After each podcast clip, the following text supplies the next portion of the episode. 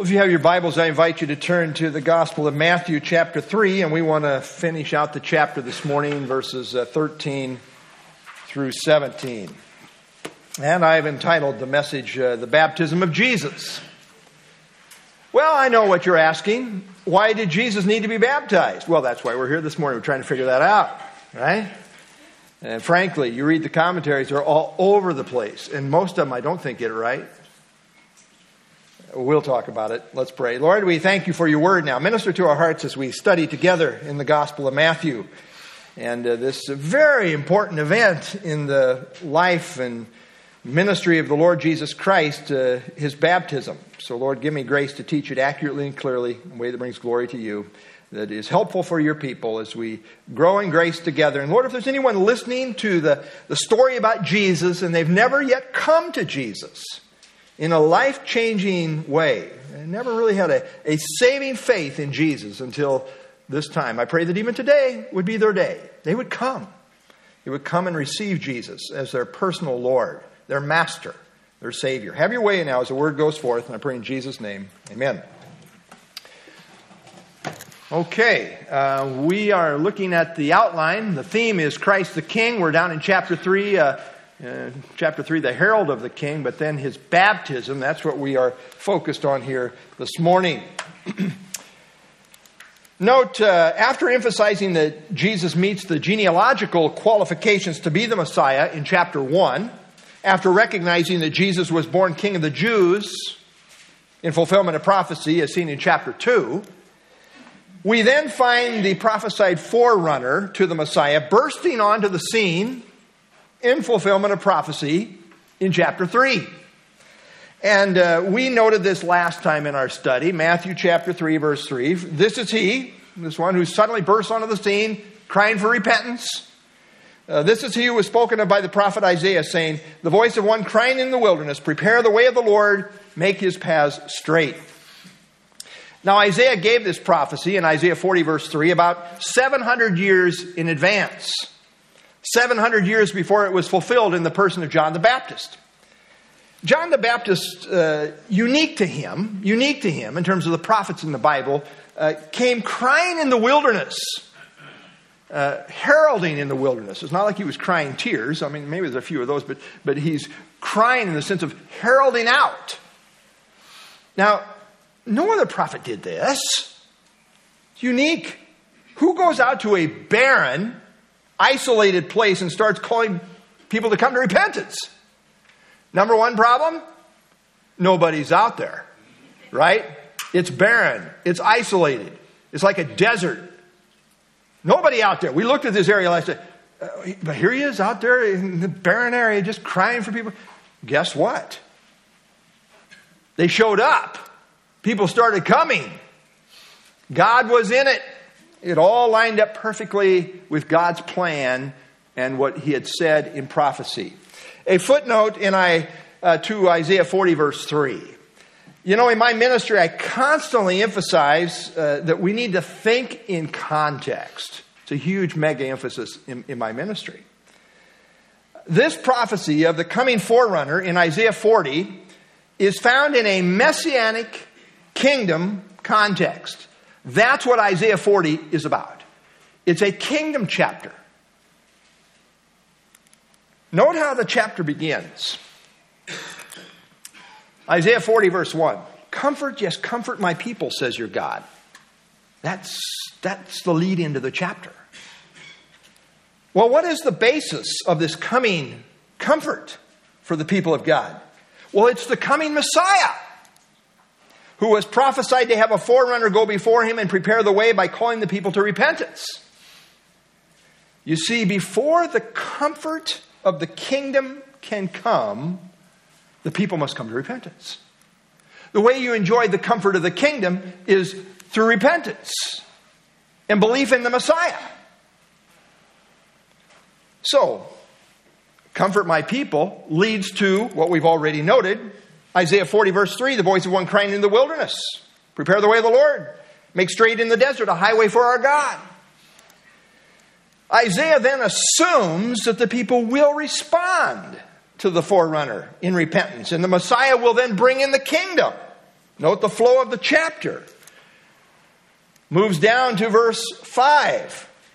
The glory of the Lord shall be revealed on the heels of this forerunner who's proclaiming repentance. The glory of the Lord shall be revealed.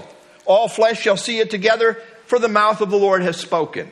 Move down to verse 10. Behold, the Lord God shall come with a strong hand, and his arm shall rule for him. Behold, his reward is with him, and his work, that is his kingdom work in context, before him.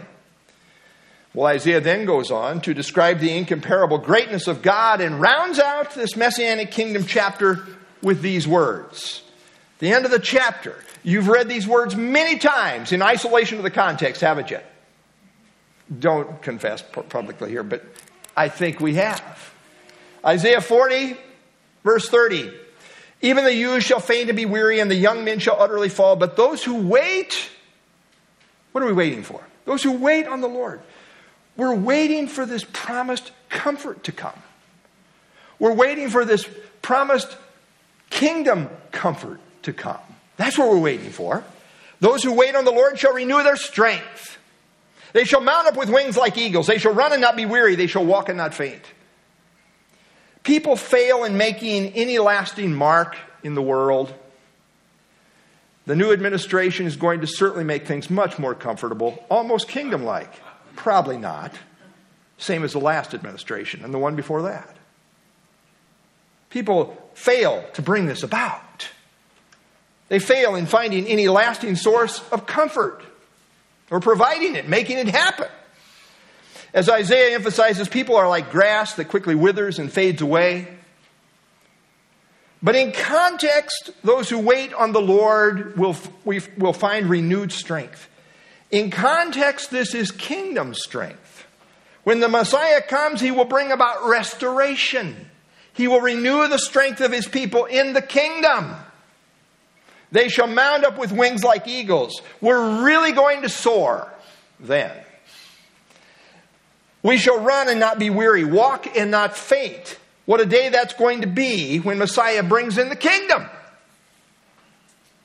All this to say, this is what John the Baptist was talking about when he said in Matthew 3 2, Repent, for the kingdom is at hand. He was presenting the offer of the kingdom prophesied in Isaiah 40 on the condition of repentance. The king was now here. We saw that. He was born king of the Jews. He's here. And the offer of the kingdom was being made on the condition of repentance. Sadly, put a Selah here. Selah. You know, Selah, stop and think about this in the Psalms. Anyway. Sadly, Israel did not repent. And the kingdom offer was put on hold. But there is one more thing I need to do. Uh, but there is one more aspect to the forerunner story. We find that Elijah in the Old Testament was a type of John the Baptist. Turns out there are two aspects to the forerunner story. John the Baptist fulfilled one aspect as related to his the Messiah's first coming. But there's another aspect yet to be fulfilled in the person of Elijah in relation to Christ's second coming. Both comings have a forerunner reality. John the Baptist clearly said he was not Elijah, as seen in John 1 21. John the Baptist was not Elijah, but he was a type of Elijah who came in the spirit and power of Elijah. Remember, before the birth of John the Baptist, an angel told his father Zacharias, speaking of John the Baptist, he will also go before him in the spirit and power of Elijah to turn the hearts of the fathers to the children, the disobedient to the wisdom of the just, to make ready a people prepared for the Lord. It was in this sense of typology that Jesus said John the Baptist was Elijah. And he did say that. Matthew 11, 14. And if you are willing to receive it, he, speaking of John the Baptist in context, is Elijah who is to come. And then again in Mark 9, 13, I say to you that Elijah has also come. And they did to him whatever they wished. as it is written of him. You see, John the Baptist's message was not received, not by the leaders, not by the majority in Israel. The people did not repent, and so the kingdom did not come. And so the mission of the forerunner, in that sense, was left unfulfilled. But it must yet be fulfilled. You know, following Isaiah 40, verse 3, that prophecy about the forerunner, we have this in context. Every valley shall be exalted, every mountain and hill brought low. The crooked places shall be made straight, and the rough places smooth. The glory of the Lord shall be revealed. All flesh shall see it together, the, for the mouth of the Lord has spoken. Yes, the voice crying in the wilderness was partially fulfilled in the ministry of John the Baptist, but the response of genuine repentance was largely missing. Everything was not made straight. The glory of the Lord was not revealed to all flesh in terms of kingdom glory. That is yet future. And this aspect will yet be fulfilled in the person of another forerunner by the name of Elijah. Elijah will one day be brought back to life, not in glorified form, but revived in his mortal body and he will then bring to complete fulfillment the forerunner prophecies. This is where Malachi chapter 4 and verse 5 comes in. Last book in the Old Testament. How's it sign off? Behold, I send you Elijah. What? Elijah's been dead for many, many, many, many, many, many, many years. Prophecy. I send you, behold, sit up, take note of this. Behold, I send you Elijah, the prophet before the coming and great and dreadful day of the Lord. There you go. Black and white. Prophecy from God. To this day, the Jews are waiting for Elijah to come because of this prophecy. At Passover, they set an empty chair for him. And during the meal, someone will go to see if he's at the door.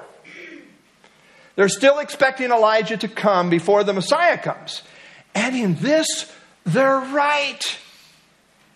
Just one problem. They have misunderstood that in reference to the Messiah, there's two comings. They're waiting for the Messiah, the Jews are, to come the first time. They're waiting for Elijah. They don't understand. He has come, and his forerunner did come in the person of John the Baptist, who was a type of Elijah. Jesus said in Matthew 17, verse 11, Jesus answered and said to them, Indeed, Elijah is coming first and will restore all things. He will get the job done. We believe he's one of the two witnesses in Revelation uh, 11:3 because of the prophecy in Malachi 4:5 where Revelation 11:3 says, "And I will give power to my two witnesses, and they will prophesy 1260 days clothed in sackcloth." We believe that one of these two special witnesses in the tribulation period will be Elijah. My personal view is that the other one will probably be Moses. Neither one are mentioned, but we do have the specific prophecy about Elijah in Malachi 4 5. Everybody pretty much agrees he's one of these two guys in Revelation 11. Now, uh, I think uh, this is a great summary of what we're talking about here this morning. John the Baptist, J. Vernon McGee, John the Baptist had come in the spirit of Elijah. If they had accepted Jesus as the Messiah, John would have been the fulfillment of the prophecy. However, since they did not accept Jesus as their Messiah at his first coming, the prophecy of Elijah as his forerunner would be fulfilled at his second coming. Ah, exactly.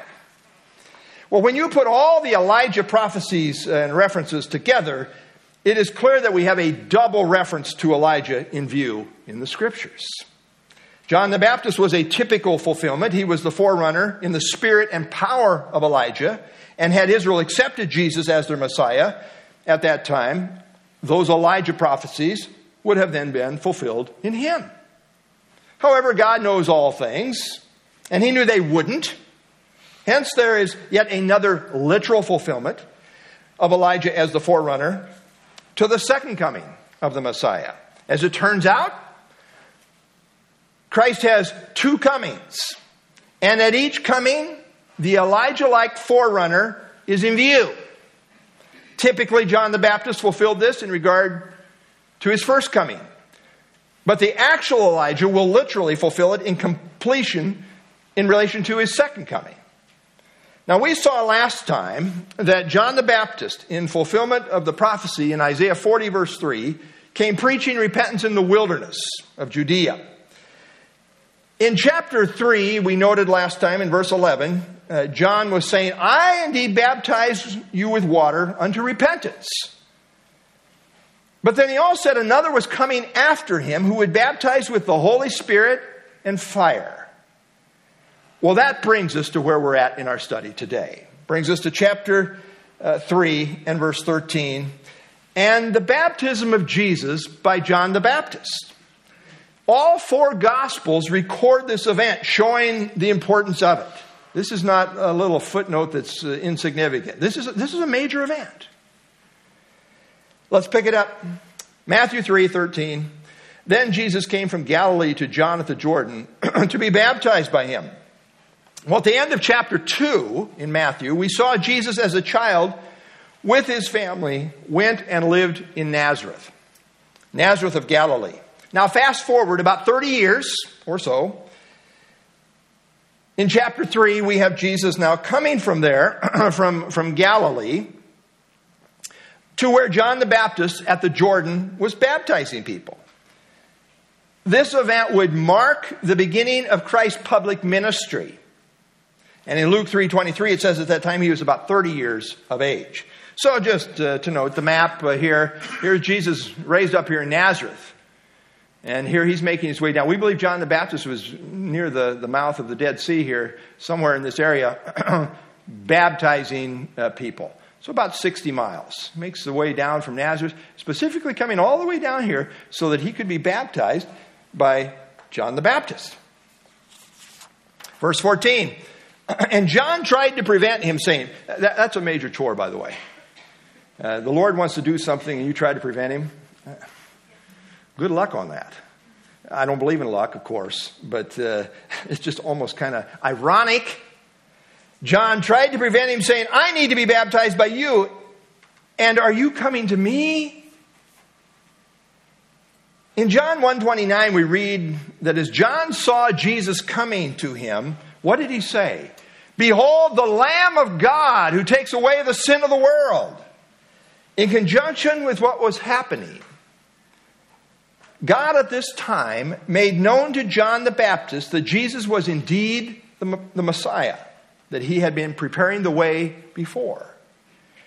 And in that same context in John, after, Behold, the Lamb of God takes away the sin of the world, we read in verse 30, This is he of whom I said, After me comes a man who is preferred before me, for he was before me.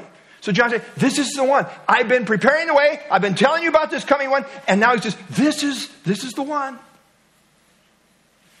John the Baptist went on to say in John 1 that prior to this occasion, when Jesus came to get baptized, he did not know who the Messiah was.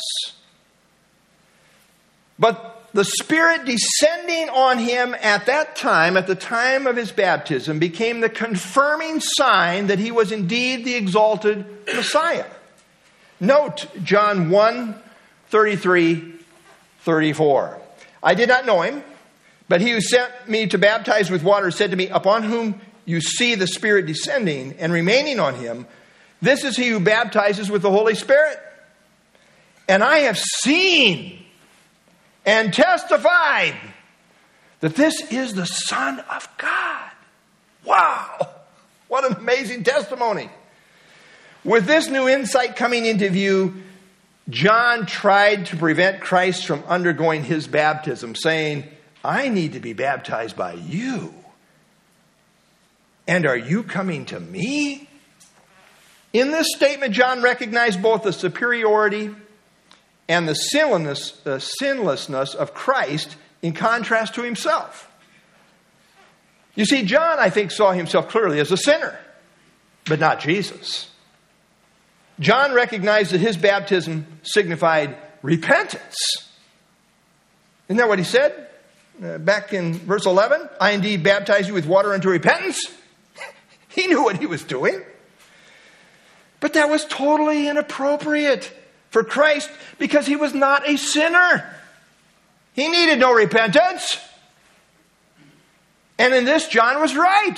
This is totally out of character to what he's been doing all along in terms of re- baptizing people, signifying their repentance.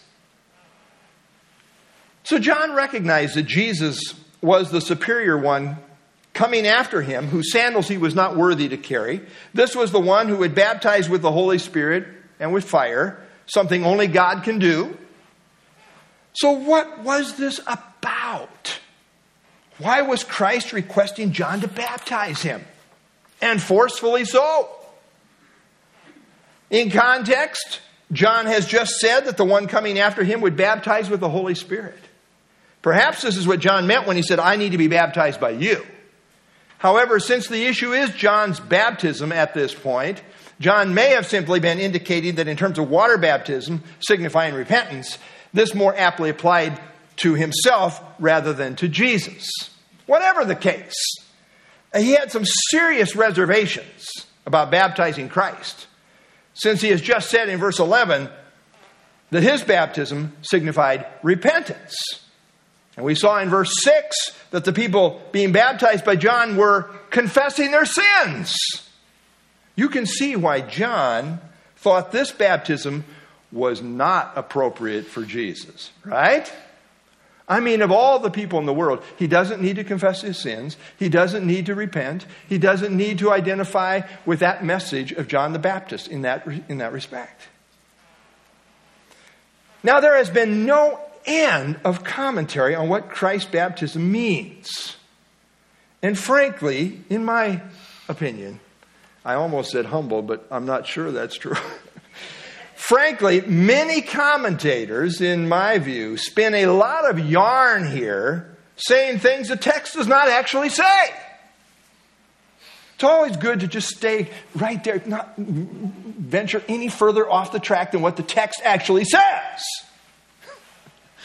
I guess I don't have to emphasize this with you because none of you have written commentaries. But anyway, in order to properly understand, I think there are four things in particular to take note. Number one, the meaning of baptism. Number two, the two pronged identification ministry of John the Baptist. Number three, Christ's explanation of what was happening. And number four, the Father's confirming testimony on this occasion. When you put all of those things together, it becomes clear, at least in my mind, what the purpose was of Christ being baptized by John. Now, let's begin. Many people, I think, have a very shallow understanding of baptism. For many, they see it no deeper than an outward physical ritual, which is to miss the major point. The word baptize in the Greek has two meanings. Its primary meaning is to dip under or to immerse. But also has a secondary meaning, which doesn't mean it's uh, less significant. The secondary meaning is to dip into dye with the idea of permanent identification. To dip a piece of cloth into dye resulted in it being permanently identified with the dye. Hence, the idea of identification. The essential meaning of baptism is consistently identification. Now, there are various kinds of baptism in the Bible, but the idea is consistently that of identification. Let me give you just a little feel for this. 1 Corinthians 10 1 and 2.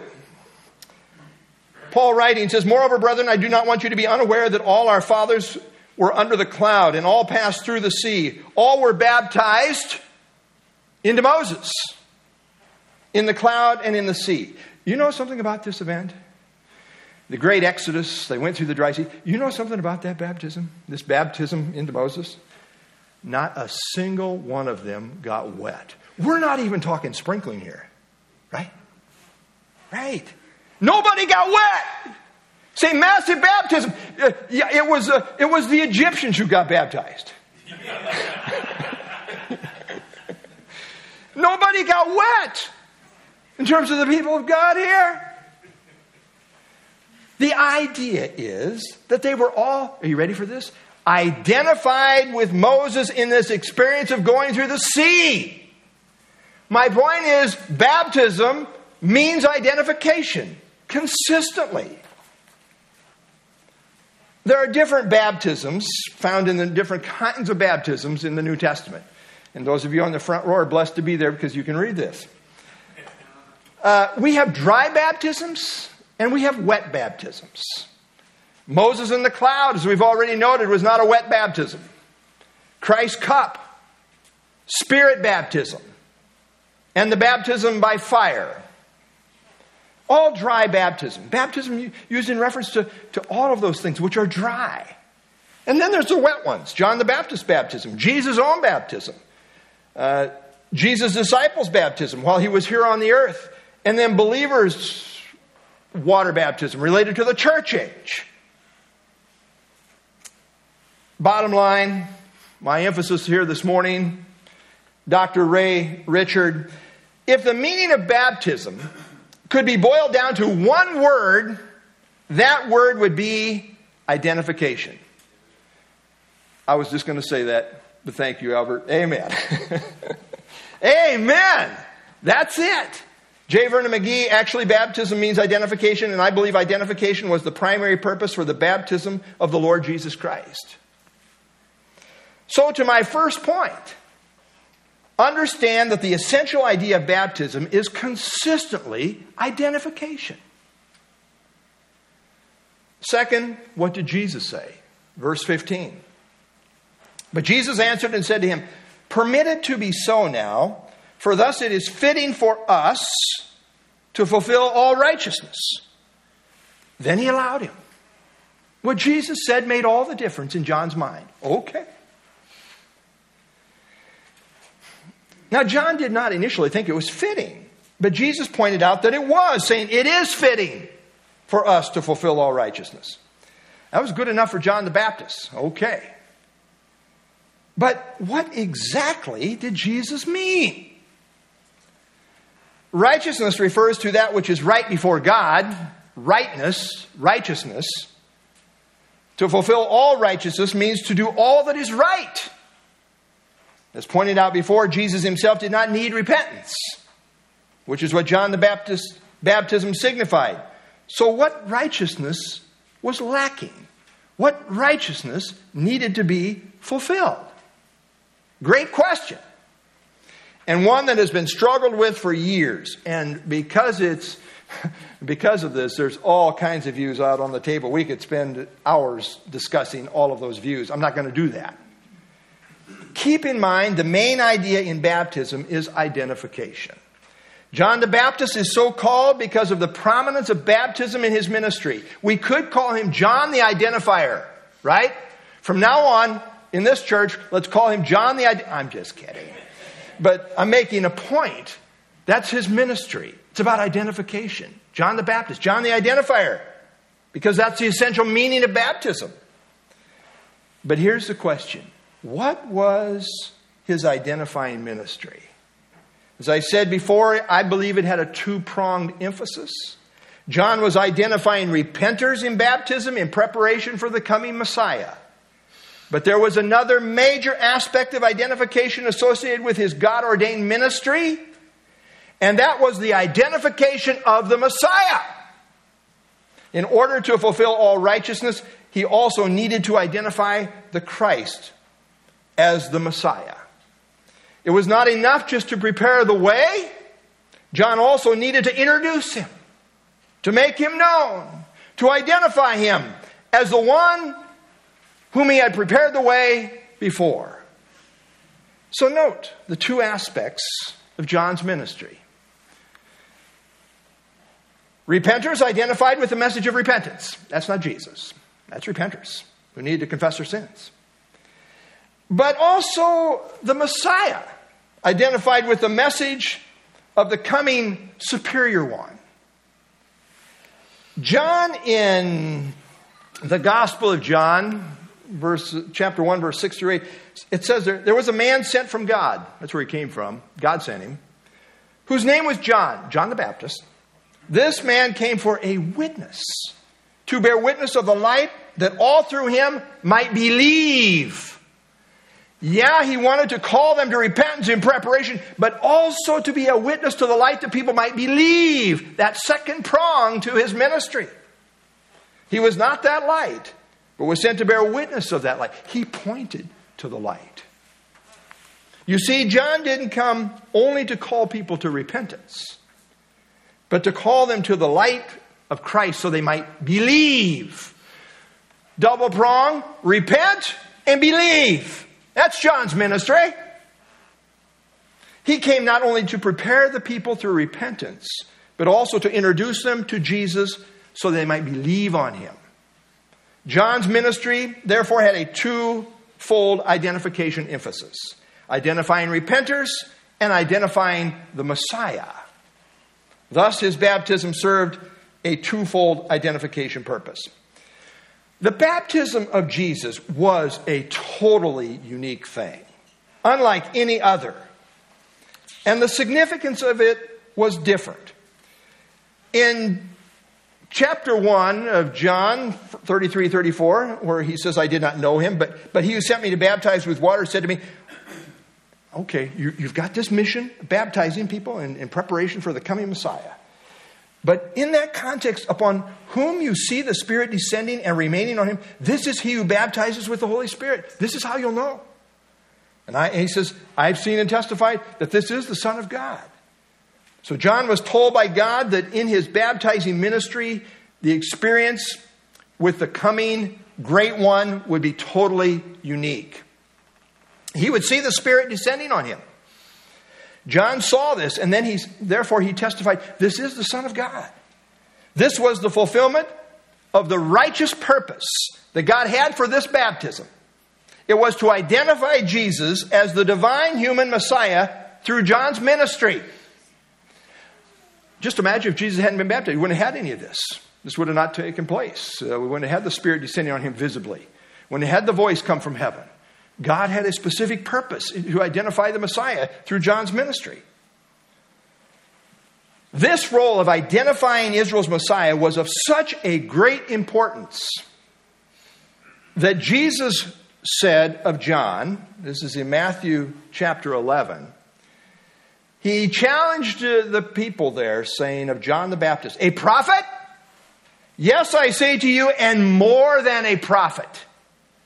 And then he said, Among those born of women, there has not risen one greater than John the Baptist.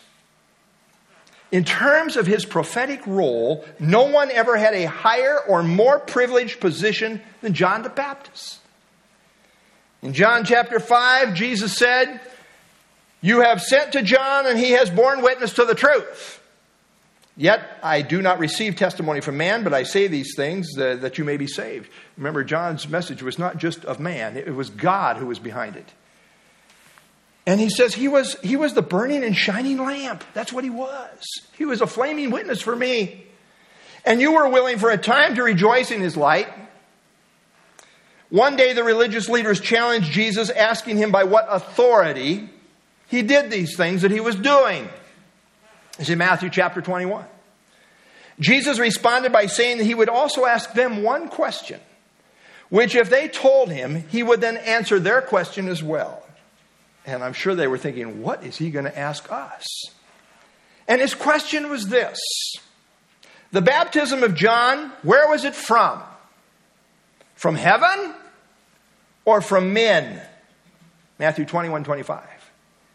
These evil men reasoned if we say from heaven, he will say to us, Why then did you not believe him? You see, John's baptism was from heaven, and it ultimately communicated a message about the Messiah with divine authority that should have been believed. As John testified, when he baptized Christ, he saw the Spirit descending and remaining on him, and he testified, This is the Son of God. This is the ultimate meaning found in John baptizing Jesus. You say, Well, I think it means this and this and this and this. Stick with the text. It was all about who Jesus was, as further confirmed by the Father. Note the language carefully when Jesus says to John, It is fitting for us. Those two little words are very important. It is fitting for us to fulfill all righteousness. This is something they were to do together. Fitting for us to fulfill all righteousness. In John 1 26 and 27, John the Baptist said, There stands one among you whom you do not know. He didn't even know till the time he came for baptism. And he says, It is he who is coming after me, is preferred before me, whose sandal strap I'm not worthy to loose. Jesus, in undergoing John's baptism, was identifying with that aspect of John's message. Jesus, as the coming Messiah, insisted on identifying with John's message because it was right. It fulfilled all righteousness. It completed John's message. He is among them. He is here. And this is He.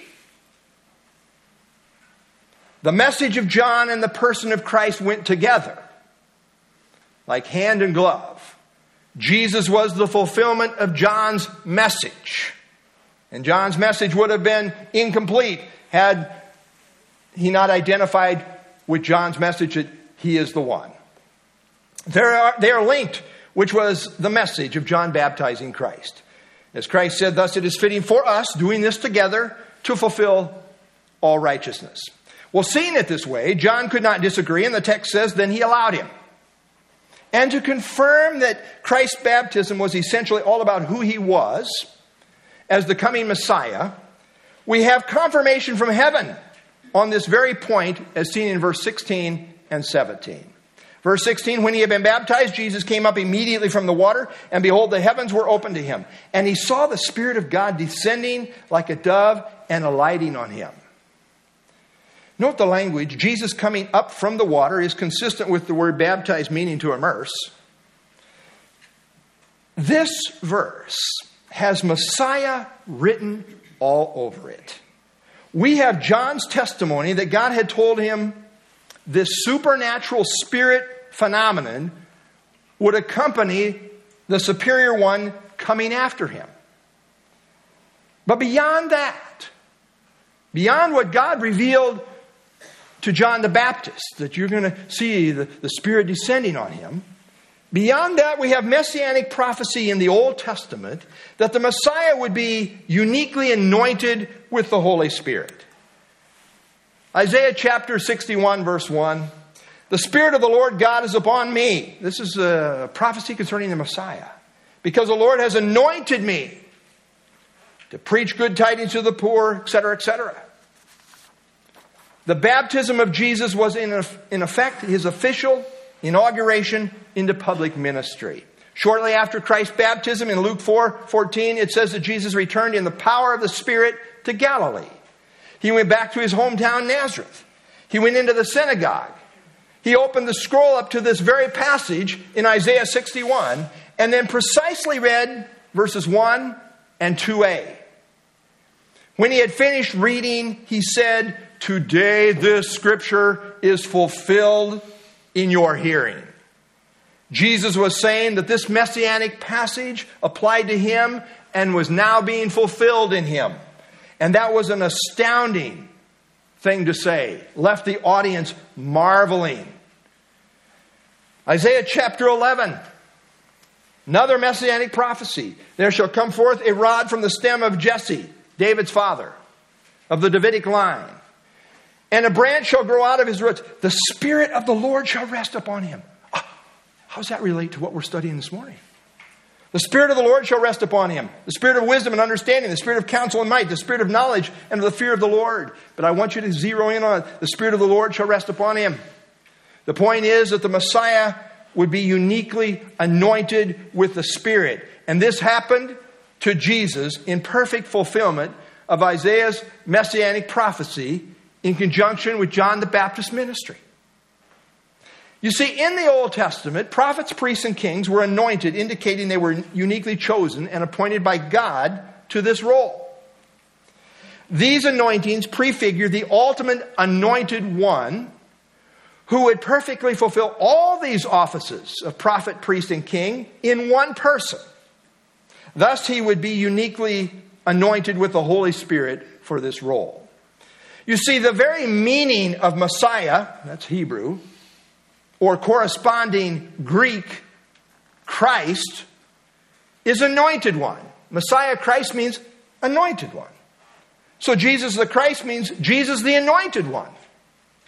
He was uniquely chosen and empowered by God. He was uniquely anointed with the Spirit in his earthly ministry in fulfillment of prophecy. As John 3:34 says, Jesus was given the Spirit without measure. In other words, Jesus in his humbled state of the incarnation was fully endowed with the Spirit. And we have this testimony in the book of Acts.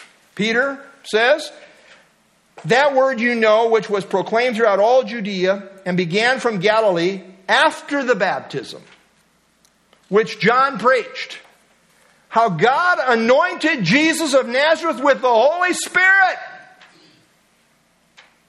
and with power, who went about doing good and healing all who were oppressed by the devil, for God was with him. Jesus is eternal God. He was always God, and in coming to earth, he did not cease in any way to be fully God. He merely added humanity to his eternal deity. But in that state of humility, he set aside the independent use of his divine attributes. As the great representative of humanity, the perfect man, the God man, as the great representative of humanity, he functioned in the power of the Holy Spirit each step of the way. Never a misstep. He's our great example, the perfect example of what it means to live a life completely yielded and empowered by the Spirit. His obedience and his empowerment were perfect. The point is that as the Messiah, he was uniquely anointed with the Spirit, and evidently God the Father gave both John the Baptist and Jesus a visible manifestation of the Spirit descending from heaven like a dove and remaining on Jesus. Now, the imagery of a dove is fitting for the Spirit because the dove is a symbol of innocence, gentleness, peace, and purity. Stanley Toussaint says this anointing of the Spirit at Christ's baptism was a divine mark of God's appointment of Jesus to his messianic work. And that's what it was.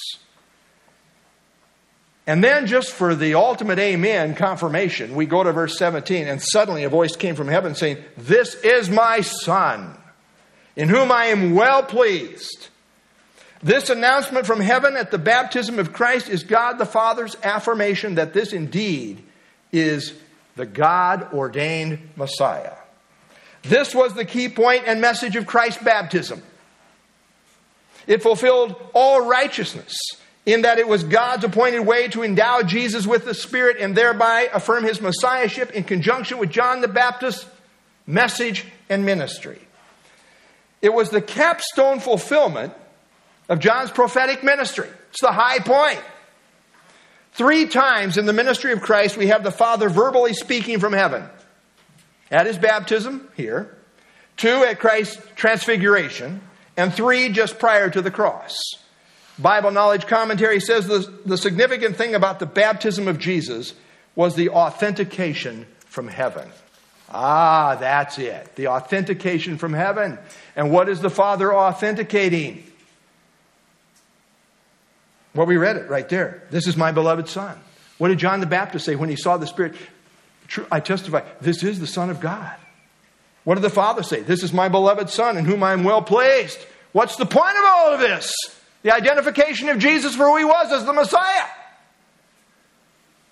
Here in Matthew 3:17, the voice of the Father conflated two messianic emphases from the Old Testament scriptures, as seen in Psalm 2:7 and Isaiah 42:1. Both of these are very rich messianic texts. This shows that Jesus is the Messiah and that his messiahship is to be understood in light of the Old Testament prophecies depicting the coming Messiah. Psalm 2 7. I will declare the decree. The Lord has said to me, You are my son.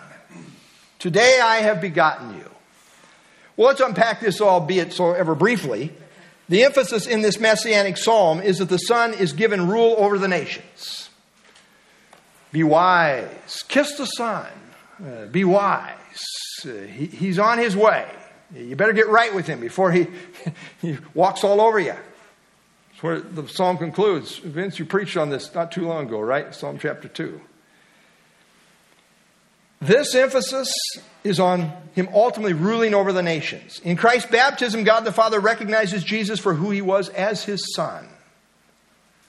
The phrase, Today I have begotten you, is applied to the resurrection in Acts chapter 13, verse 33. You see, as God, Jesus was always God the Son. That's an eternal reality. From all eternity, he was over all creation, including the angels. But in his incarnation, Christ humbled himself and put himself functionally in a position of being a little lower than the angels, according to Hebrews 2 9. But then in the resurrection, something happened. Christ, not only as God, but now also as the God man, was exalted to a position far above all principality and powers. In the resurrection, Christ's humanity now shared in the glory that his godhood had eternally known. In that sense, God says, Today I have begotten you. Jesus did not become God's son on the occasion of his baptism, but rather God the Father simply recognized him for who he already was. Henry M. Morris says he did not become the son at his baptism, as some have assumed, for the Father had loved the Son, quote, before the foundation of the world. John 17, 24. Understand that saying Jesus is the Son of God emphasizes his nature as being that of God. It means that he is of the very order and nature of God. This is consistently how the New Testament uses this title. It is a title of deity. Note in uh, Matthew chapter, just examples, Matthew 14 33, then those who, this is where Jesus calms the storm. Then those who were in the boat, the disciples, came, and what did they do? They worshiped him which is to be attributed only to God, saying, Truly you are the Son of God. Son of God means deity, the one who is to be worshiped. John 5 18, therefore the Jews sought all the more to kill him because he not only had broken the Sabbath, but also said that God was his Father. And how did they understand that? Making himself equal with God. The Jews consistently understood the title Son of God to mean that Jesus was himself very God which is true. It is a title of deity, emphasizing that Jesus has a very special and unique eternal relationship with the Father. That Jesus is God's Son was both John's testimony in conjunction with Christ's baptism as well as that of God the Father. And then this phrase at the end of the verse, in whom I am well pleased, ties with Isaiah 42, verse 1.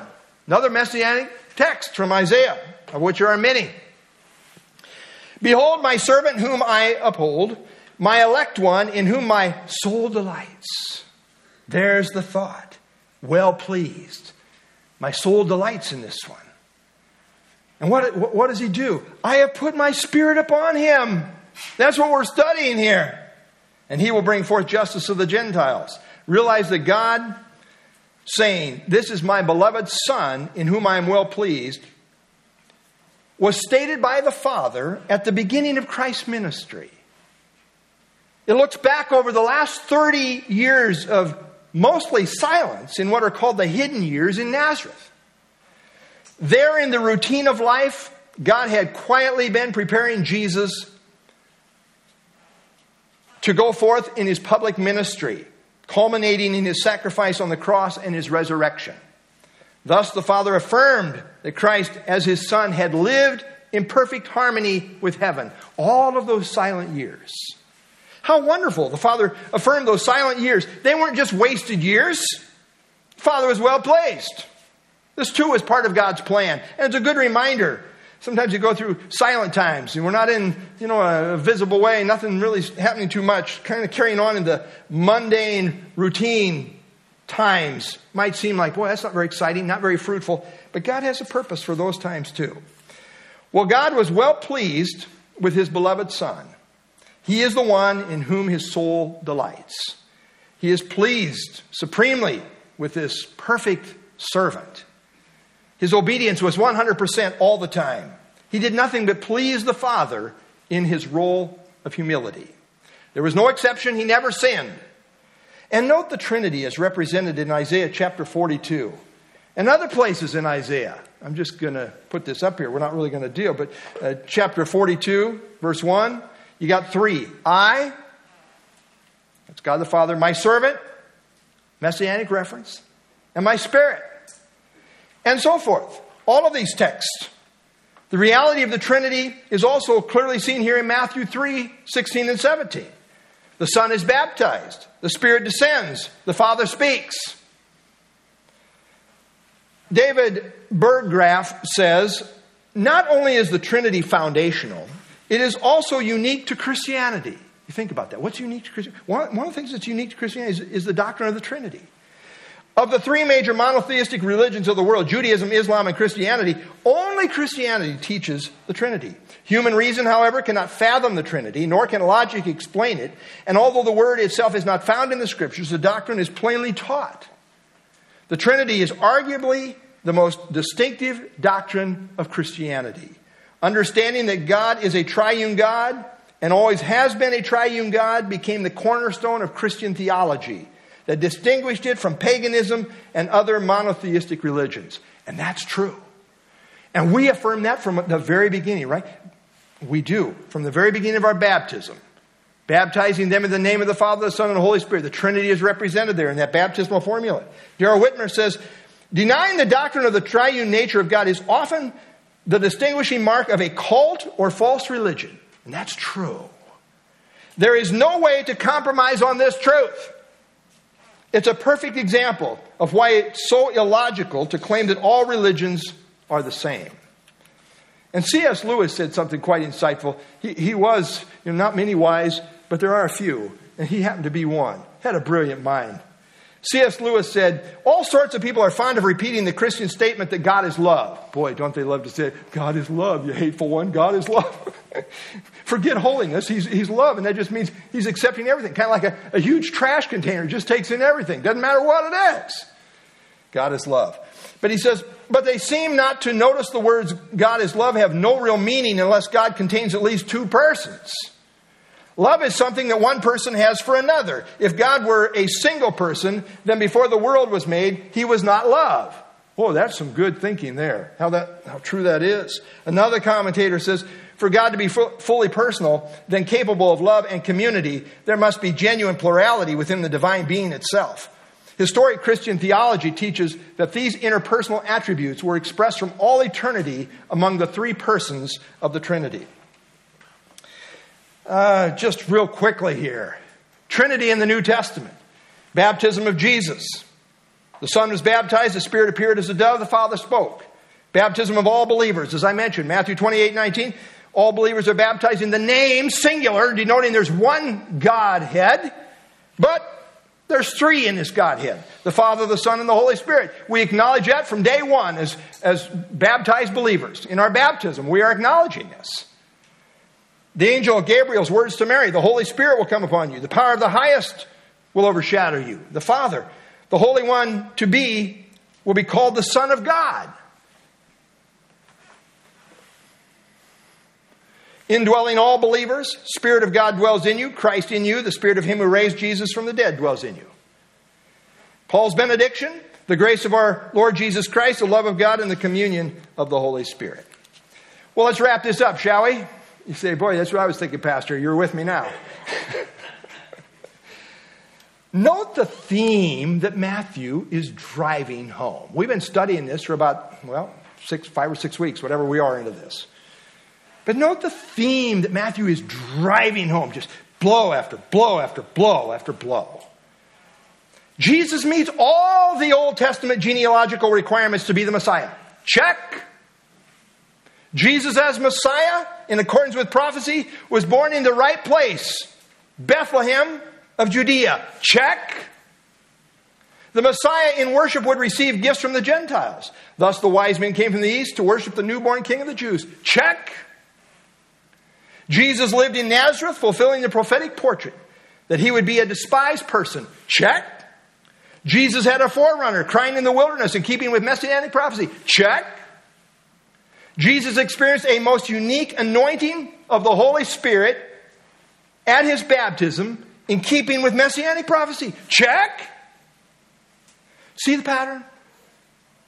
The life of Jesus Christ matches perfectly in fulfillment of all the messianic prophecies in the Old Testament. He truly is the Christ, the prophesied coming one who would be the divine human Savior. The only question that remains is this Is He your personal Lord and Savior? It's not enough just to know the truth intellectually. We must respond to it from the heart. As the Bible says, believe on the Lord Jesus Christ and you will be saved. And it also says, behold, now is the accepted time. What do you need to do? Repent and believe. That two pronged emphasis of John the Baptist then segues into the ministry of Christ, segues into the ministry of the apostles. It all builds. But what's the response God's demanding? Repent, acknowledge you're a sinner, and acknowledge Jesus is the light. He's the answer. Put your faith in Him. He died for all of your sins, He rose again as Lord.